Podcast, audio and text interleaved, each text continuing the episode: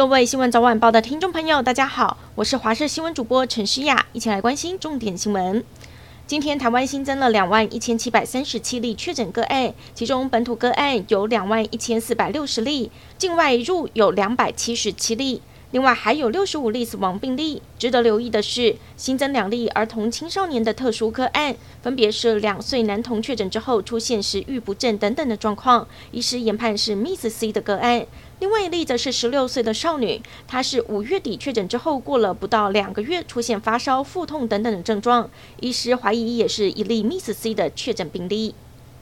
另外来关心新竹市立棒球场斥资十二亿整建，睽违六年，二十二号迎来首战。但是这两天的观赛体验让球迷很不满意，不止楼梯生锈、防滑反光条装反、地面油漆膨胀破裂，女厕的门锁还装到外头去，根本没用。而球员更是受场地的影响，一共有四人受伤，红土松软。场地不平整，不止球员容易跌倒，还会影响球的弹跳。外野的草皮满是碎石，不少网友都说根本是天堂路，选手跌倒肯定受伤。中职就宣布二十四号的赛事将会延后。疫情趋缓，再加上国旅热潮，这个周末假期，小琉球涌入了不少的人潮。今天一早，花瓶岩就有大批游客来这里戏水浮潜，就连租赁机车也来不及供应。航运业者预估这两天预估有两万人登岛，但就是因为人太多了，也让自来水供应不足。目前自来水公司和当地讨论之后，决定星期一到星期四才分区供水，预计持续到暑假结束，因此也有不少民宿会受到影响。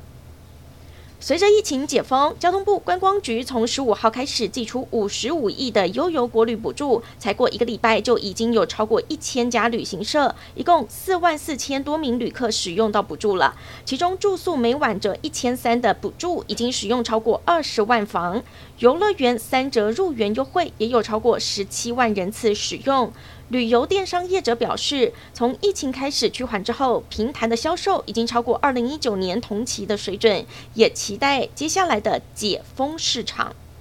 另外来关注。陆军装甲五六四旅二十一号发生了战车事故，导致一死一伤。陆军公布了初步的调查结果，显示严重违反了保养纪律。陆军司令部指出，常备兵役军事训练一男在服役期间只可以执行警卫勤务、训场维管等非高风险性的工作。经过专案小组行政调查，确实有未依规定派遣人员，严重违反保养纪律，导致重大意外。已经检讨各层级负有领导以及督检责任的干部。核予记过调职处分，后续将全力配合屏东地检署调查，厘清真相。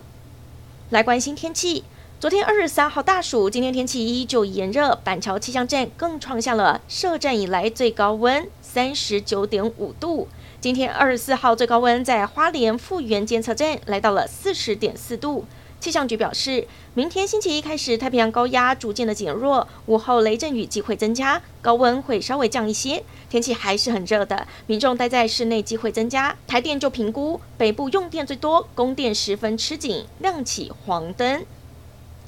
连日高温，就连中国东北也都逃不过。为了降暑消火气，一名男子一口气喝下了整瓶冰冻饮料后，竟然狂吐鲜血，甚至一度休克。医师也指出，短时间内喝入大量冰冻饮料，可能会导致消化道黏膜产生强烈痉挛，严重还会造成贲门撕裂，甚至造成大量出血，可能发生生命的危险。